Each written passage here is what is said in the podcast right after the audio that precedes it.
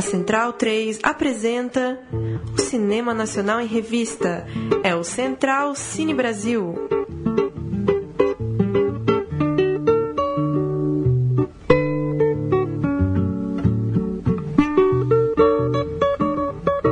Olá, amigos Central 3. Este é o programa Central Cine Brasil, excepcionalmente hoje apresentado por Leandro Amin. Não se desespere, amigo ouvinte do seu uh, podcast semanal de cinema. Eu estou aqui uh, com Bruno Graziano. Tudo bem, Bruno?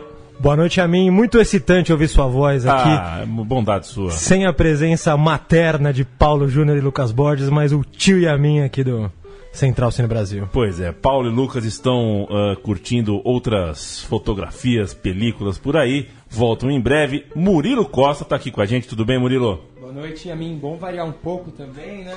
Fazer um programa diferente hoje. Vamos ver no que vai dar.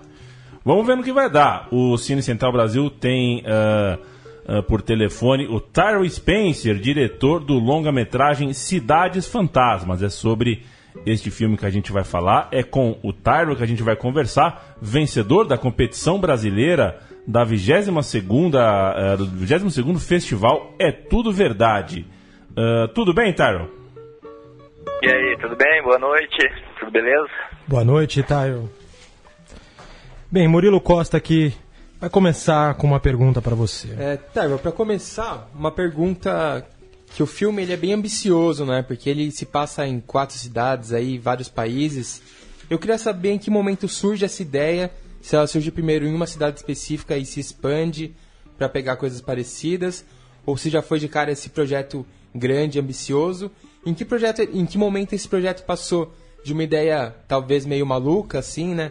Cara, ousada, para algo, pô, realizável, vamos fazer, vamos em frente. Como que foi esse processo? É. Cara, assim, a, a, ideia surgiu porque a gente tinha vontade de fazer uma série, né, sobre cidades fantasmas, né. A gente tem um grupo, tenho uma produtora, Galo de Briga Filmes, e aí a gente tem um grupo de amigos que a gente saiu da faculdade de cinema da Unicinos aqui, né, em 2010, e a gente anda junto. E a gente se liga muito no Herzog, né? E aí a gente tinha, a gente tem um, um dia da semana que a gente se encontra, ficava tendo um papo e tendo ideias de projetos e desenvolvendo nossos projetos, né?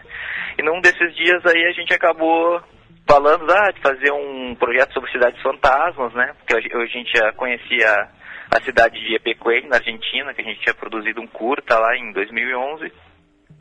Aí a gente fez um projeto de série e, e acabou apresentando para casa de cinema. E daí, assim, na verdade, a gente foi para o Chile em 2014 para conhecer a cidade de Humberstone, né, que também está no longa.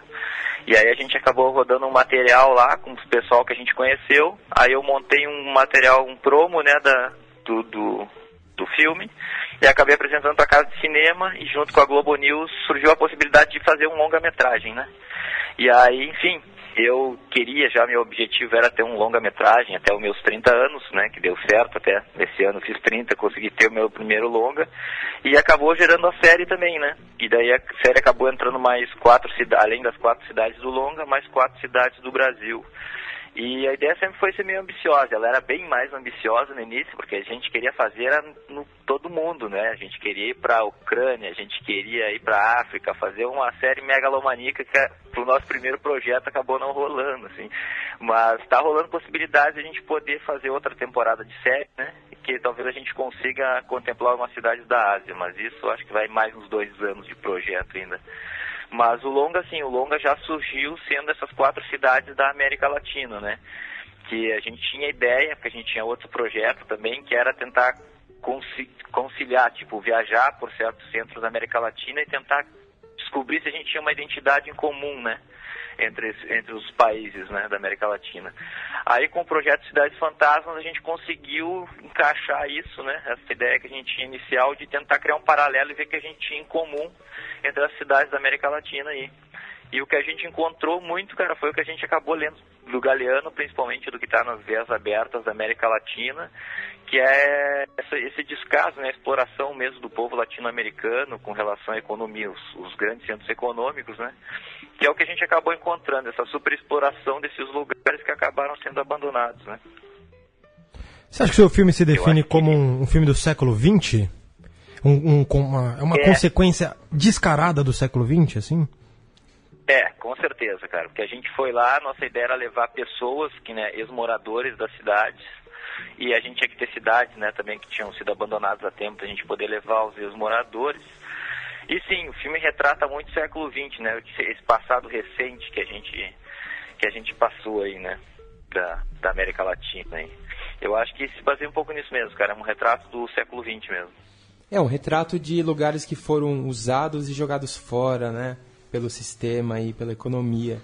Eu acho muito interessante que você faz um mergulho estético e ao mesmo tempo afetivo, com histórias muito íntimas, ao mesmo tempo que são muito grandiosas, né? Você trata de uma cidade inteira e ao mesmo tempo tem personagens muito interessantes ali, com histórias muito próprias e pessoais.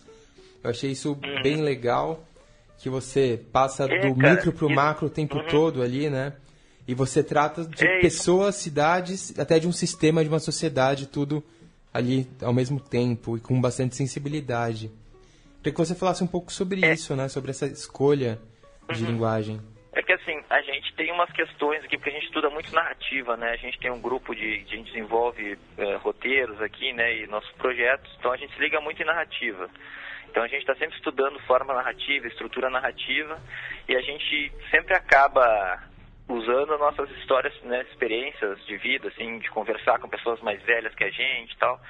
E a gente sempre gostou muito dessa estrutura de contar histórias populares, de se contar as histórias, né? Como as pessoas conseguem contar um arco numa história das vidas delas sem que a gente precise cobrir com imagem, né? Porque a gente imagina toda aquela história, histórias muito imagéticas, assim. Então a gente já foi para nossa pesquisa tentando encontrar nessas cidades essas pessoas que pudessem nos dar arcos dramáticos e bem imagéticos, que a gente pudesse construir as imagens em cima desses arcos que seriam bem construídos, né? Então a gente fez uma pesquisa nessas cidades, a gente viajou para todas as cidades, entrevistou várias pessoas, né, que moraram nas cidades, e escolhemos as pessoas que melhores sabiam contar histórias, né? Não que seriam as histórias mais trágicas nem mais impactantes, mas pelos personagens, né, que podiam nos dar histórias afetivas e bem contadas, né? Ah, e sobre a imagem, assim, foi uma questão que o fotógrafo, né, o Glauco Firpo, que trouxe, de usar um Ronin, né, para a gente poder ter imagens em movimento, porque como a gente foi conhecendo as cidades, o que a gente conversou aqui é que seria legal a gente fazer mesmo assim, ser uma coisa honesta com o espectador, não tentar criar uma coisa ah, acima da nossa história, né, que a gente não conseguia compreender, porque para mim era um grande problema eu ir para a Argentina, ir para a Colômbia e querer eh, dissertar sobre um problema que eu não conheço, né, que é diferente da gente, um problema social, né. Então a gente acabou usando os personagens e usando a nossa estética fotográfica como a nossa como o que a gente encontrou na viagem. A gente foi passando pelas cidades, encontrando aqueles personagens, aqueles depoim- depoimentos, e a gente usou os movimentos de câmera para nos dar essa sensação de movimento, para que a gente não estivesse percebendo muito bem quando a gente entrasse por uma cidade e, e caísse na outra, né? Queria que fosse um movimento de viagem mesmo, assim. Então acho que isso acabou funcionando, cara, junto com os depoimentos, né? Então acabou ele ficando, porque como a gente tem o contexto social da cidade, acaba levando as pessoas para lá, a gente tem um, um, um, um conteúdo afetivo e, e social, né? Porque não tem como ele não ser político quando está dentro do contexto, né? Então isso tudo acabou aparecendo no filme, o filme acabou ficando bem sensível mesmo, cara. E foi uma coisa que a gente buscou bastante mesmo, assim. Então acho, acho que funcionou bastante, sim. Bacana. Tyrell, eu assisti seu filme junto com, com o nosso apresentador aqui, Paulo Júnior, numa sessão, numa cabine, próximo ao Festival É Tudo Verdade, numa manhã. E eu lembro que gostamos muito do filme, mas comentamos no, no, no caminho de volta para casa que esse filme não levaria o festival, não ganharia. E diante dessa, dessa, desse fracasso profético, porque o, o- a gente considerou o, o, o teu filme denso, mas com uma narrativa muito, muito viável, muito palatável, muito entendível, muito até gostosa de assistir. E justamente a gente pega o histórico da Tudo Verdade, são filmes realmente mais complicados, mais herméticos, ou não tão herméticos, mas com linguagens um pouco mais desafia- desafiadoras ao espectador. O teu filme não, o teu filme tem potencial popular e levou um festival de, de, de, de intelectualidade em relação ao documentário. Como é que você, você viu isso? Foi uma surpresa? Como é que você, você quer que o filme Foi. seja muito visto mesmo? Pois é, assim, uh, o objetivo que a gente tinha com o filme era que ele fosse um filme um pouco mais voltado para o comercial, né? Porque era uma, foi uma parceria com a Globo Filmes e a, e a, e a Globo News, né? Então a gente, eu tinha essa preocupação de que ele tentasse é, chegar no público, né? Que também é uma coisa que eu sempre quis fazer do cinema, porque eu acho que no cinema que eu gostaria de fazer, eu gostaria que a minha mãe visse, minha família visse, gostasse, a família do pessoal que trabalha comigo também goste, assim, porque eles nos ajudam muito, né? No nosso trabalho, a gente conseguir nossas coisas e a gente sempre teve esse objetivo, assim, de chegar o mais próximo das pessoas, né? E a gente tentou realmente fazer um filme que fosse mais narrativo, mais digerível, assim, para o público em geral. E para mim, cara, foi realmente uma, uma surpresa ter ganhado a Tudo Verdade. Eu não esperava, né? Até por, pelo, pelos outros filmes que, que costumam ganhar o festival, né? Mas o Amir Labak até falou depois na entrevista para o Canal Brasil sobre os prêmios que ganharam, né? Porque também nesse, nesse ano teve uma, uma, uma, mesa, né, que foi com o Eduardo Escorel e o João Moreira Salles, que eles falavam muito sobre a forma do filme, né. Então, até pelo, pela, pela entrevista do Amir, que ele falou, ah, os filmes desse ano ganharam porque eles inclusive teve a mesa que falou sobre forma do cinema, né, forma do documentário, e eram os filmes que estavam dominando mais, tinham mais domínio da forma do filme e traziam linguagens mais atuais, né, né? Mais jovens, assim. Então acho que foi, acho que foi um pouco por isso, cara, porque eu realmente não esperava. Eu tinha filmes legais lá que eu achei que, que a Terceira Margem, que é um filme bem, bem político, né, que acompanha o problema indígena, eu realmente achava que esse filme ia acabar ganhando, né. Então para mim foi, foi, uma, foi uma surpresa ter ganho mesmo. E como você mesmo falou, seu filme tem uma honestidade com o espectador porque ele passa, acho que o mesmo deslumbramento que o público tem, que vocês têm com as imagens, né? A câmera passa essa sensação de estar num lugar totalmente inóspito, diferente, parado ali no tempo, né? Ao mesmo tempo que ele mostra a resistência da vida ali nesses lugares, né? Como as pessoas insistem em estar ali, a vida insiste em continuar nesses lugares, apesar de tudo, né? E eu gostei muito do, é. do início e do fim do filme, que eles falam muito sobre isso, né? Sobre essa resistência, a necessidade de continuar e seguir em frente. É, isso, isso, é uma, isso é uma questão que todos os personagens carregavam com eles, as pessoas, né?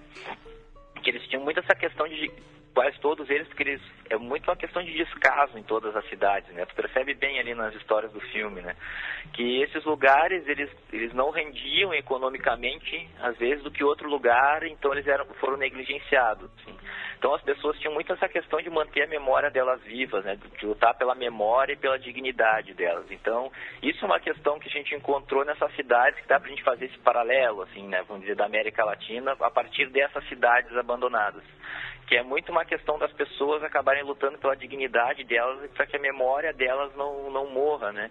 E isso é uma questão que a gente acaba vendo nessa essa luta por né, a resistência. A gente está vendo hoje no Brasil várias questões indígenas, né? Questões do sem-teto, é, é, é, as pessoas sendo expulsas por reapropriação né, das, das, das, dos prédios. Aqui em Porto Alegre teve uma uma como é que chama, né, expropriação. Quando o cara vai lá, a polícia vai lá e tira o pessoal, me fugiu a palavra agora. É o pessoal que morava ali. Oi? Integração de posse. Integração de posse, desapropriação. Isso, integração de posse, é isso aí mesmo. Né, tá tendo muitas essas coisas agora. Eu acho que isso é uma coisa que acaba conversando, assim, né, meu? Porque eu acho que o povo, assim, o povo latino-americano, né, mais do Brasil, que é quem eu acabo, no pessoal que eu acabo conhecendo mais, né, sofre bastante com isso. Eu acho que isso é uma coisa meio latente ainda, né, pra gente. É isso aí, eu com, com certeza. É, você citou aí o Veias Abertas exatamente nessa questão, né, como referência literária. O que você gostaria de citar de referências cinematográficas do filme, da linguagem, fotografia, de repente? Onde, fontes em que vocês beberam aí? Você falou que vocês gostam muito de estudar linguagem. Qual que é o teu Herzog favorito? Vamos falar, vai. Ah, meu Herzog favorito, cara. Ah, tem vários. Na verdade, eu gosto da ficção dele sobrevivente, eu acho muito bom. Ah, tem, tem muitos, né? Eu acho que. Cara, o Homem-Urso, tipo, tem, tem vários. Eu, eu, eu, gosto bastante dele, assim, eu gosto muito dessa, dessa forma dele de tirar, de, de, incomodar tanto quando é ficção, tirar o, o, ator do lugar comum, quando é, o pequeno Dieter precisa voar também lá, que ele pega o personagem e leva até o lugar onde cortaram a cabeça do amigo dele no Vietnã. Eu, eu acho isso sensacional, assim, tirar as pessoas do lugar de conforto delas, né, para ver o que, que sai, né, nesse estranhamento, assim, de, de, de vivência. Então, sim, Derzog é, é isso, assim, né. E a gente, em relações estéticas, assim, a gente tem de narrativa, né, o Pedro de, de tempo, assim, de, de, de, tempo do filme, de ritmo. Eu gosto muito do Guzmán, do Nostalgia da Luz, né, o chileno, que a gente usou principalmente os, os, depoimentos, né, que eu gosto de ver o personagem falando bastante tempo na tela, né, com às vezes, embora o filme seja bem coberto, né, cobrindo bastante as imagens, mas quando aparece o personagem falando, ele fala por bastante tempo, né, sem corte. Então isso eu acho legal, principalmente nos filmes do Guzmán. E tem Noite Neblina, né, do Alain Resnais, que a gente acabou usando mesmo pelo movimento das imagens, né, como a gente contemplar as imagens abandonadas, né, que foi do campo de concentração, né, o filme do Noite Neblina, que a gente acabou bebendo nisso aí, né, principalmente esteticamente, né, esteticamente nele de fotografia e no Guzmán o ritmo e questões narrativas, né, de, de tempo de depoimento, né, de desencadeamento de depoimentos, assim. Tá aí o Guzmán, que é a nossa medalha de ouro, talvez já citado umas quatro ou cinco vezes aqui como Nostalgia da Luz, o documentário contemporâneo favorito de nossos entrevistados. É, o meu favorito. Eu coloco ele como o maior documentarista vivo, assim, sem pensar Mais muito. que o Herzog? Mais... Eu acho, eu acho. Ele tem uma carreira muito sólida é, e muito focada ali, né? Tá aí, Murilo e suas polêmicas. Agora você... Você concorda que vivemos uma bela época do documentário brasileiro e que se for analisar nossa filmografia nos últimos cinco anos, vamos colocar assim, a gente tem, a gente pode contar a história pelo país muito mais pelas, pelos documentários do que pelas ficções, não excluindo um ou outro, claro, mas você não você concorda? A gente vive um, uma puta época. Cara, acredito que sim. Acho que agora, até porque a gente está vivendo uma efervescência de, do, do, da, né, de, de, informação, muita coisa mudando. Os equipamentos também estão muito mais acessíveis, né? Isso é uma coisa que acabou mudando bastante, né? Por exemplo, de 2010 para cá, foi quando eu saí da universidade, acabou surgindo DSLR, gravador, de som muito barato, microfone barato. É um suporte muito bom também para a galera poder conseguir produzir e produzir com, com baixo custo, né? Então eu acho que o documentário ele proporciona isso, né? Hoje também os canais estão dando muito, tem muita janela de documentário, o canal curta, o canal Canal Brasil, a própria Globo News compram muito conteúdo, eu acho que o pessoal acabou se libertando um pouco mais para produzir, né? Então acho que o documentário proporciona que a gente fale mais, fale mais rápido, fale com mais urgência, né? Então acho que isso proporcionou isso, né, cara? Tipo, de surgir muitas coisas boas agora de documentário. E você, uma pergunta é, também para o futuro, assim, você, Cidades Fantasmas, como você é, se aprofundou em sua sua característica do século XX, se, se, se, se, esse filme fosse, fosse feito, uma continuação, por exemplo, daqui 100 anos, seriam Metrópolis Fantasmas? Ou você acha que é possível isso? Metrópolis de milhões de gente, assim, desabitadas? Cara, tem. Tem, tem metrópoles agora na China, né, que eles fizeram cidade inteira para 300 mil pessoas, assim, perto e ninguém foi morar, né. Tem essas aí já. Mas nos Estados Unidos, né, tem bairros inteiros na, onde Detroit, né, que está tá sendo abandonado, tem muitos shopping centers, tem cinema, tem bairros inteiros abandonados, né. E eu acredito também com várias questões, né, que a gente está tendo de população muito êxodo de um lado para o outro, acredito que acredito que a gente vai ter metrópoles grandes, assim, principalmente, eu acredito Detroit, assim, acho que essas, esses lugares vão acabar mudando bastante até lá. Até por relações climáticas, eu acho que com relação a frio, calor, essas, muita coisa mudando. E, enfim, né, não tem uma bola de cristal, mas acredito que em 100 anos, principalmente as questões climáticas vão acabar mudando bastante, né? Que eu acho que vai acabar prejudicando muitas regiões, assim. É, Tyrell, aqui pra gente encerrar, queria só que você falasse um pouco sobre as expectativas para a carreira do filme aí na Globo News, On Demand, de repente, streaming e a série, como que vai ser, onde vai passar. E a pergunta indigesta, é. quanto fez de bilheteria no cinema? Olha, assim, uh, pelo que eu recebi, eu não recebi tudo ainda, assim, mas é que eu achei É que eu não sei, muitas pessoas falam que é normal a quantidade de bilheteria que fez. Eu achei que ia fazer mais. Então, assim, em volta de mil espectadores, assim. Todo mundo diz que para documentário é bom. Então, Quanto? eu- eu sou Desculpa. novo, né? Mil? Mil, mil. mais E aí, menos Tarel, é. podemos chorar já? O que, que a gente faz? Como, qual que é a solução? Mil pessoas é, pra ver um cara. filme desse? Puta que pariu. Pois é, né? É uma questão que, tipo, pra mim eu fiquei meio triste por um lado, mas, né, vamos ver, porque tem, a questão ele foi feito também pra janela da TV, né? Ele passou em três cidades, ele passou no Rio, São Paulo e Porto Alegre. Agora ele tá em Niterói também. Acho que ele vai passar em Fortaleza, enfim, mas eu acredito que não vai aumentar muito, assim. Mas é uma questão de distribuição, fomento, assim. Eu não sei porque eu também teve o Animal Político agora, estava vendo que passou em várias cidades, ele fez 800 espectadores ali na semana que ele mais fez, assim. Né, ele estava com a sessão vitrine, né? Posso estar falando bobagem, mas isso foi o que eu acabei vendo ali pela revista de cinema. E é uma é pouco, sabe? Eu acho que eu, não, eu, não, eu realmente não sei te explicar, assim, porque, tipo, se falta um incentivo, ou, ou, ou por que, que a galera não vai ver. Porque aí tu vai ver um cinema, um filme americano ali que está na mesma, mesma quantidade de salas, assim, que vários filmes brasileiros, mais, né? Porque eles têm muito mais mídia, tem quase um milhão de espectadores, né? Sim, eu realmente não, não, não sei dizer, assim, porque que o pessoal realmente, é uma, é uma, mas é uma questão, tipo, de consumo, do pessoal consumir, gostar de consumir certas coisas brasileiras, estrangeiras, né?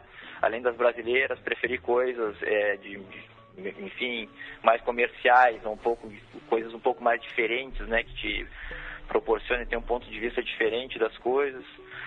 Enfim, não, não, não sei explicar, né? Mas o que eu acho que falta, assim, aqui é tipo um negócio como o Inca, que tem lá em Buenos Aires, que só passa cinema argentino e tu paga mais ou menos dois reais para ver qualquer filme argentino. Se tu é estudante, tu paga mais ou menos 75 centavos para assistir um filme. Eu acho que no Brasil a gente real- não tem muito esse incentivo para consumir o nosso cinema, sabe? E as nossas coisas mais autorais, assim. Enfim, eu acho que é uma relação de incentivo mesmo, que está tendo bastante para a produção, tentar, tentar voltar mais para o mercado, como fundo setorial, que está investindo bastante, né? Mas eu não sei, eu acho que em relação ao fomento mesmo, levar, a convencer as pessoas a consumir o produto brasileiro, a própria cultura brasileira, que não é nem só no cinema, né? Às vezes é na música também, às vezes é nas artes. Eu acho que falta um pouco de incentivo, de incentivar o, a- o, o consumidor brasileiro a consumir as nossas coisas mesmo. É isso aí. Sem a defesa estatal não se produz cultura num país desigual, não é? E. É, verdade. Bem, Tarel, muito obrigado pela entrevista. Muito boa sorte com o filme. E é Valeu, isso, muito seguimos. Obrigado, valeu pela oportunidade aí de falar. E parabéns pelo filme, né? Pela Tudo Verdade. O filme é muito bom. Eu gostei bastante, assim. Vou indicar aí por aí pra pe- pra fazer mais de mil pessoas aí. valeu, muito obrigado. A gente. Então é. A gente se despede do Tarel ah, ouvindo o, o trailer, né? É, é sempre aquele. É sempre aquele suspense, né? Ver se funciona no rádio. O Paulo Júnior sempre toca ah, nesse ponto. Mas vamos lá, vamos ouvir o trailer de Cidades Fantasma. Quando a gente voltar, a gente volta com a história do cinema brasileiro.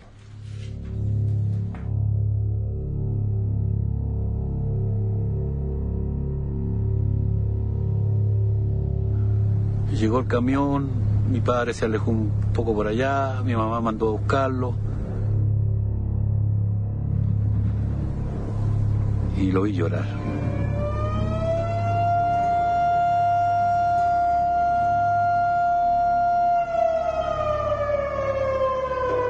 Cinco e meia apitava para todo mundo estar de pé. O horário era esse aí.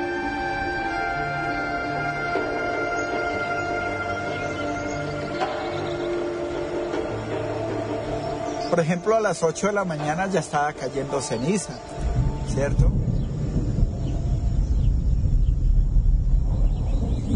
Va a llover.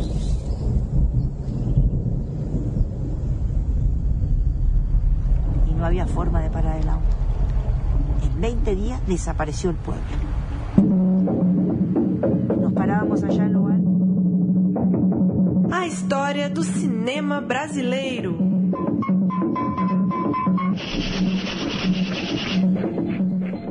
Aproveitando o embalo da semana iniciada nesse dia 9 de julho, data que marca a Revolução Constitucionalista de 1932, símbolo do orgulho e da megalomania paulistas, nosso bloco de história recupera um importante marco do cinema documental brasileiro, dirigido pelos cineastas Rudolf Rex Restig e Adalberto Kemeny em 1929. O longa São Paulo, a Sinfonia da Metrópole, trouxe para o Brasil uma proposta que estava em voga na Europa, os documentários que se auto-intitulavam Sinfonias de Grandes Cidades. O pioneiro foi rodado na Alemanha e, além de todo o conceito, já trazia também o título, que seria utilizado por alguns dos seus filmes irmãos. Berlim, Sinfonia de uma Metrópole, retratava de forma pulsante e ritmada o cotidiano de uma grande cidade. E numa época em que o cinema estava começando no Brasil, só trazer uma novidade de fora já era uma grande revolução, né? Essas coisas demoravam para chegar, não era igual hoje em dia. Então esse filme foi uma, um choque, assim, né? Foi a primeira vez que as pessoas podiam se ver ali nas telas, não interpretando papéis nem nada, mas no dia a dia ali, indo trabalhar, indo na quitanda, e tinha muito forte essa questão do trabalho mesmo. São Paulo já era pintada como locomotiva do Brasil e a cidade do trabalho. É isso aí, Murilo. Eu não, não tenho como bater palmas para o filme e entender a sua, a sua relevância numa época em que ainda não existiam cinejornais, que o documentário realmente era um, um extraterrestre dentro da cultura nacional. Agora, o filme é esteticamente impressionante para sua época, o filme tem um ritmo é, pulsante, e que na época foi exibido com, com, com orquestras ao vivo, né? Porque É, ainda não era existia executada- não tinha uma trilha o, o fixa, advento né? do, do- da trilha sonora. A, a película ainda não tinha trilha sonora junto com ela. E o filme tem todos esses, esses alarmantes, esse- essa importância, história e imagens que só ele possui. E agora, a gente não pode ignorar a questão. O que me intriga hoje em dia nesse filme é a questão política. Porque se é, em outros filmes a gente, a gente via já procuras e buscas críticas a alguma algum acontecimento, alguma tendência, algum movimento político, social, econômico, cultural na época, o Sinfonia da Metrópole não. É uma alegoria realmente quase que institucional em relação ao progresso paulistano da época, que a gente sabe que na época era, era visto com, com, com bons olhos e muito aceito pela, pela população, mas hoje a gente vê que foi desenfreado e foi justamente nessa época que o filme mostra como um alarde positivo e, e belo que a gente começou a se, a se ferrar como cidade, a crescer desordenadamente. O filme, por exemplo, não mostra negros. O filme, por exemplo, ignora os bairros periféricos, os bairros simples. O filme realmente foca numa metrópole que na época era um sonho e que hoje é um pouco de pesadelo. É, exatamente. O filme é bem chapa branca e ele tenta passar essa imagem de São Paulo de uma forma idealizada. Cidade do trabalho, onde as coisas acontecem. Não tem pobreza, não tem violência. É só gente honesta, trabalhadora, construindo o país ali, né? Vale mais pelo título histórico, né? Você vê vários lugares da cidade. O Vale do Angabaú, o Viaduto do Chá, o centro. Você vê as pessoas nas roupas da época. Então tem esse grande valor. Mas passa muito longe dos filmes europeus que tem ritmo, poesia e não são essa coisa só de puro registro histórico e até, como você falou, uma propaganda política velada. Comparando com um filme que veria, vamos ver aí, quase 30 anos depois, o São Paulo Cidade S.A., o São Paulo Sociedade Anônima, perdão, do, do Sérgio... do... Person. Me fugiu o primeiro nome do Person. É Luiz Sérgio Person. Luiz né? Sérgio Persson, isso mesmo. Grande clássico do cinema brasileiro, que já veio com uma crítica. É o, é o filme contrário, vem com uma crítica feroz ao progresso paulistano. Exatamente a essa imagem pintada no Sinfonia, né? Como uma resposta, praticamente, muito tempo depois.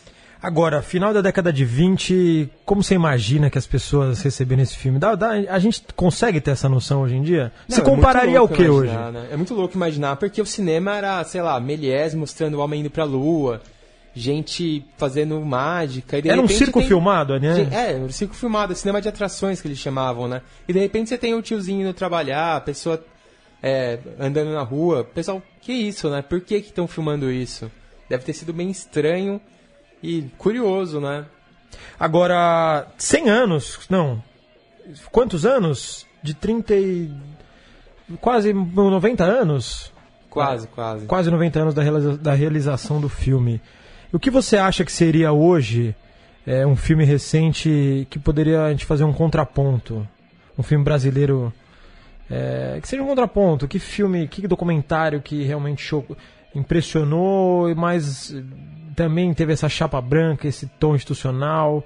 Se, é, os documentários da Maria Farinha Filmes, os documentários da O2 Filmes, quais seriam os documentários da, da Globo News, esses recentes, alguns, né? Porque to- eles têm diferenças claras, é, até ideológicas em relação a. não são apenas uma unidade. Mas a gente tem, qual que é o grande documentário apoteótico recente? Seria o Amazônia, que filmou a Amazônia de uma maneira bela, mas Não pouco crítica. Também. Não, não assisti. Esses documentários mais chapa branca, eu confesso que eu fico até com um pouco de preguiça de assistir acabo não indo muito atrás. Quem produziria esse filme hoje seria o Google, né? Talvez. É, ou, o João Dória. Ou o João Dória.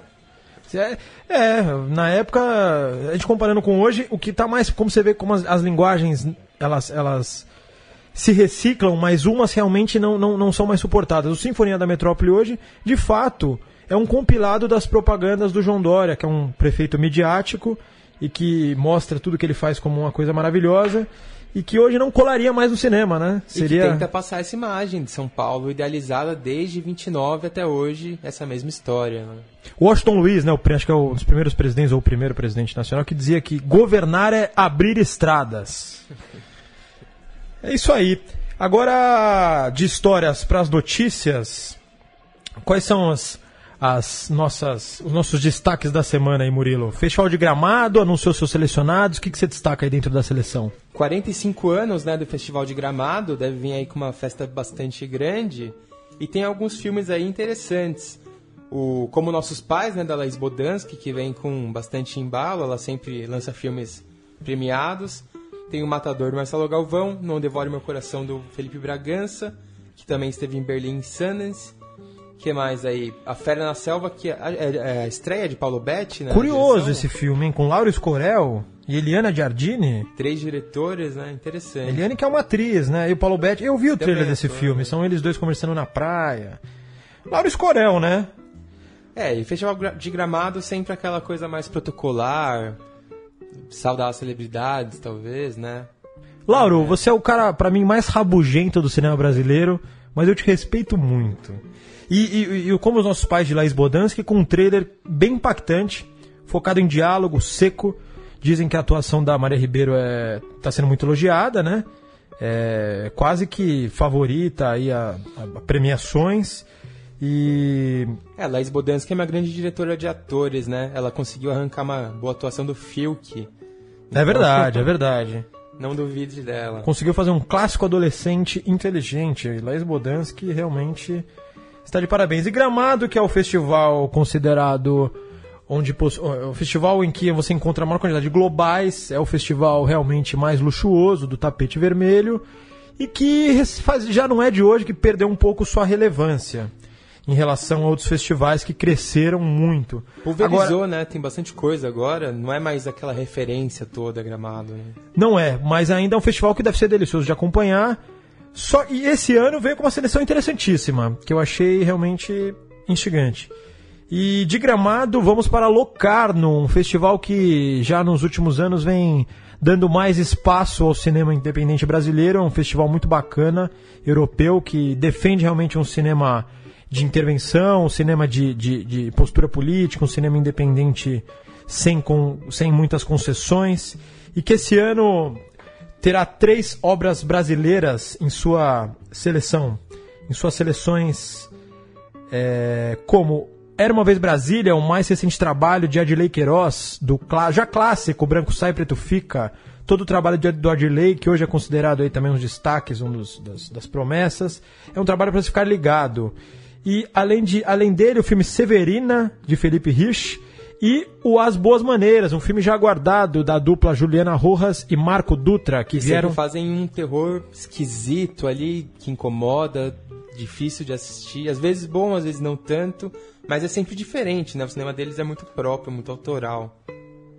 É isso mesmo. E outro outro festival que divulgou sua sua lista de selecionados recentemente foi o Cachoeira Doc, que é um festival também que cresceu nos últimos anos, muito respeitado como uma espécie de vitrine alternativa ao É Tudo Verdade. É um festival que acontece numa cidade da Bahia, a pouco mais de 100 quilômetros, 110 quilômetros de Salvador, e que tem em sua, em sua característica, em seu foco, o, o cinema político. Portanto, a seleção desse ano, você pega o Baronesa, de Juliana Antunes, que é o filme que ganhou a Mostra Tiradentes em janeiro. Você pega o Por Trás da Linha de Escudos, do Marcelo Pedroso, lá de Pernambuco. Você pega o Escolas em Luta, do Eduardo Consone e do Rodrigo Marques, que estiveram aqui com o filme do Pedro Osmar, ótimo filme, e do Diego Tambelli também, são três diretores. Mataram Nossos Filhos, de Suzana Lira. Meu Corpo é Político, de Alice Riff. E, faltando um, Em Nome da América, de Fernando Heller. Ou seja, você pega a sinopse desses filmes, quem quiser ver melhor pode entrar no site ou no, no, no, a página do Facebook do, do festival que encontrará sinopses e, e, os já lançados trailers. São todos com enfoque político. E aí, Murilo? Ah, acho necessário, né? Porque é tudo verdade, tem uma vitrine mais oficial ali, né? Muitas biografias, filmes mais certinhos, ou, ou até o contrário, né? Filmes que a linguagem é a grande sacada e o Cachoeira tem esse viés mais político, né? Pra variar um pouco.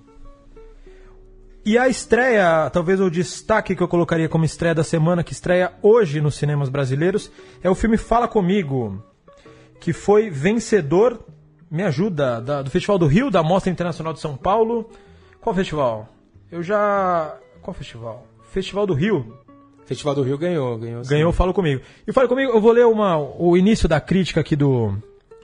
Do Francisco Russo, da Adoro Cinema, que ele coloca assim, ele abre a crítica dele que ele colocou quatro estrelas de cinco, classificou o filme como ótimo. Que é nos últimos anos o cinema brasileiro, ou parte dele, tem voltado seus olhos para dilemas existenciais e sociológicos envolvendo a classe média, sob as mais diversos aspectos.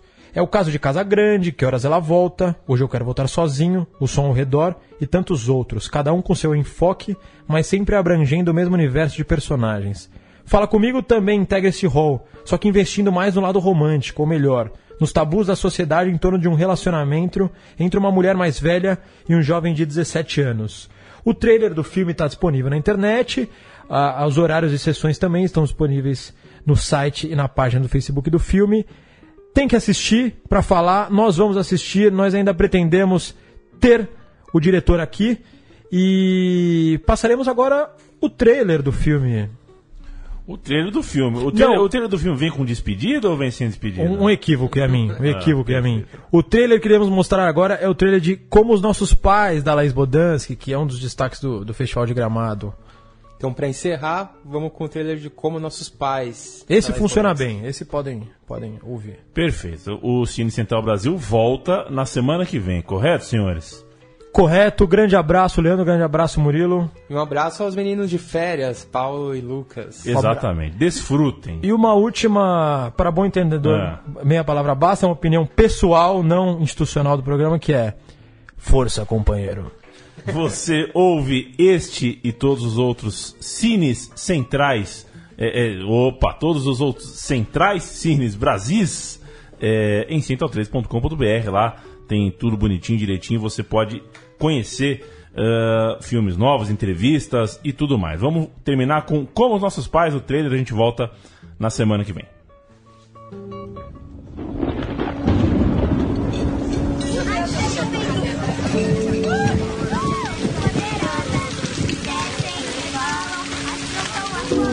Meninos, quando o papai acabar de lavar a louça, a gente vai, tá? Então já é pra ah, ir não, mãe. Eu não tô perguntando a opinião de vocês. Você é dura com elas, não? Não. Eu devo ter alguma memória de alguém que foi muito duro comigo.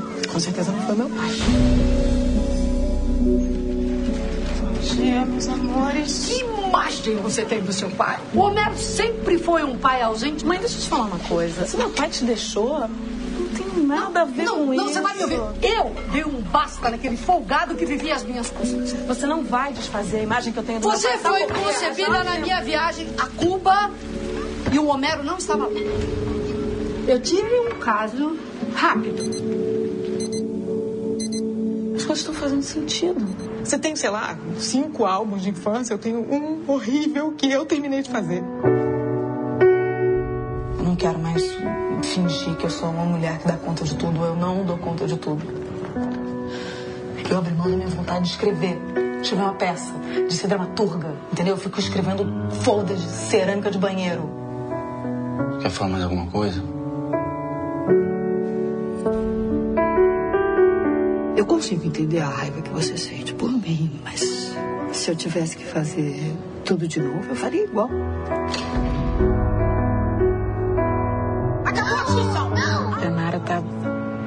Muito agressiva comigo. Minha isso tem começo, mas não tem fim. Olha você. Mas é assim mesmo, chega um determinado momento que a definição de mãe no dicionário é aquela que não sabe nada.